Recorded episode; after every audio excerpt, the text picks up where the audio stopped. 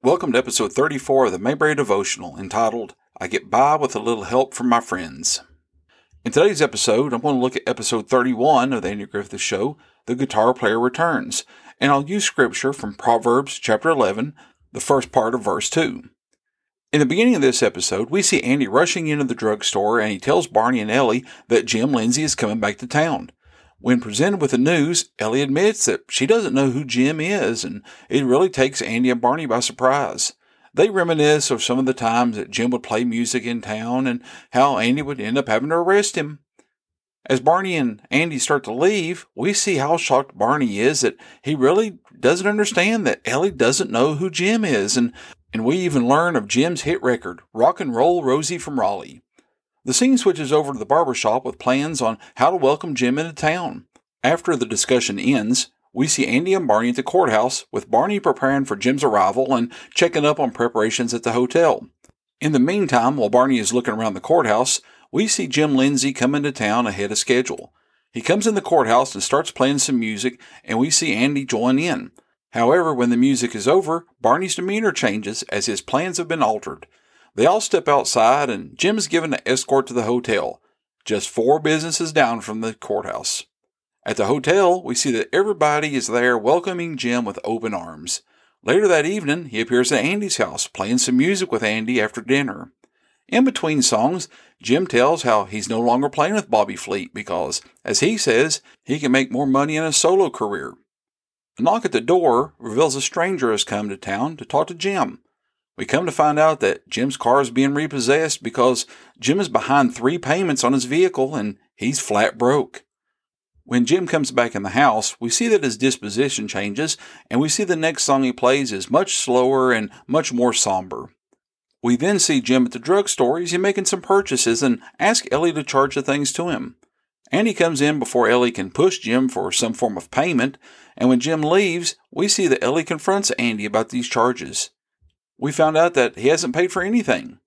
Andy then stops by the barber shop where we find that Jason and Floyd were talking about Jim also. Jim keeps coming in and charging haircuts and shaves also, and Jason said that he hasn't attempted to pay his hotel bill either.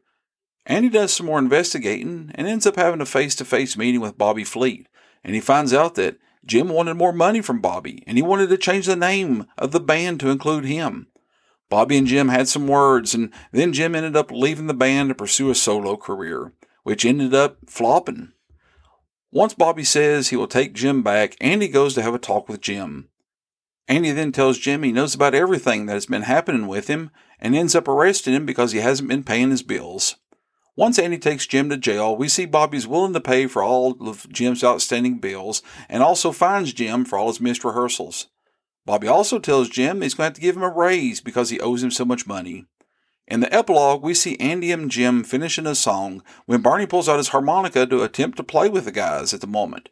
Andy then takes Barney's harmonica away, and him and Jim put Barney in the jail cell just as they finish up with one more song on their guitars. On a side note, many years later, James Best, who plays Jim Lindsay, has a prop record cover made showcasing Jim Lindsay's single, Rock and Roll Rosie from Raleigh, with a signed acknowledgement on the back by Bobby Fleet. Now, the scripture I want to use today comes from Proverbs 11, verse 2, the first part, when it says, When pride cometh, then cometh shame. Now, I know I've dealt with the idea of pride in a couple episodes before, and I think we've seen it many episodes, but really it stands out in this episode. It's not until Bobby Fleet meets with Andy that we see what happened to Jim.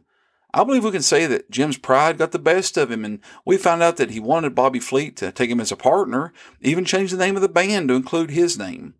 Bobby then admits that he had some words with Jim, and Bobby called him a bum, and that's why Jim left. As a solo artist, Jim couldn't make it, and of course, his pride wouldn't let him go back to Bobby and ask for his job back. So he came back to Mayberry. Even after Andy tells Jim that he saw Bobby Fleet, Jim has too much pride to admit anything, and Jim tries to write it off like Bobby can't make it without him. It's not until Andy tells Jim that he talked with Bobby that Jim opens up about his failure. Andy tells Jim that Bobby is willing to take him back in the band, but again, Jim's pride gets in his way, the same way that it did before, and he won't have anything to do with Bobby, and he decides he's going to go ahead and leave. It's at that point that Andy arrests Jim for not paying his bill. Jim tells Andy that he's leaving his fancy watch behind to pay for his bill, but Andy decides he has to go ahead and arrest him anyway because he didn't leave town fast enough. The last example of Jim's pride is when he's back at the courthouse and Bobby Fleet tells Andy that he'll pay for all of Jim's bills for him, and we see Jim try to resist until Bobby tells him that he's willing to take him back and he'll even give him a raise. Pride can get us in trouble in so many ways. Along with the many things that pride does to us, pride can cause us not to ask for help. And I think that's what we see with Jim. I believe Jim came back to Mayberry for help, but pride got in his way and he was never really able to admit it and ask for help. As the Bible verse says, once pride came, then came shame. In my opinion, asking for help is one of the hardest things to do, but it seems like when you do ask, people are more than willing to respond and with overwhelming support. We can all think of times in our life when maybe we've tried to pick up something heavy or something too large or awkward for just one person. We'll fight it for 30 minutes before asking somebody for help because we think we can do it ourselves. But you ever notice that once you do get help, it only takes just a couple minutes to move? That's pride getting in our way. And we think about financial needs. You know, I believe it'd be safe to say that we've all been in financial need at one point or another. We see that Jim was in a real bad financial need. He didn't have any money, lost his car. In the end, he was about to lose everything. He was going to lose his watch. He had to pay for his bills. All because his pride got in his way of asking for help. If you've had financial needs, what'd you do to get out of it? Did you have to ask for help? Was it easy? I'm guessing not. Pride gets in the way of many things in our lives. In Jim's life, we saw it got in the way of his career. He lost his job because of his pride. Jim had a flashy car, three guitars, and even brags about his custom made suit, or as the guys in the band call them, a set of threads. But because of his pride, we see that he lost his car, and it's probably safe to say the only thing he had left in his life was his guitars, his set of threads, and, and his friends. Unfortunately, he got all that stuff out of order because of his pride and shame. I'm sure at times in our lives we've all done the same. I believe it's at these times that we're at our lowest that we can be that that's when we learn. I hope we've all come out of these rough times and we've learned a bit from it. I do believe there's more shame from not asking for help than there is in asking for help. Remember, as the song goes, we get by with a little help from our friends. So I hope you've enjoyed this episode of the Mayberry Devotional. If you haven't already, subscribe to the podcast and give me a rating or a comment. I'd appreciate it. Join me next week on the Mayberry Devotional, and I'll be looking at episode 32, Bringing Up Opie.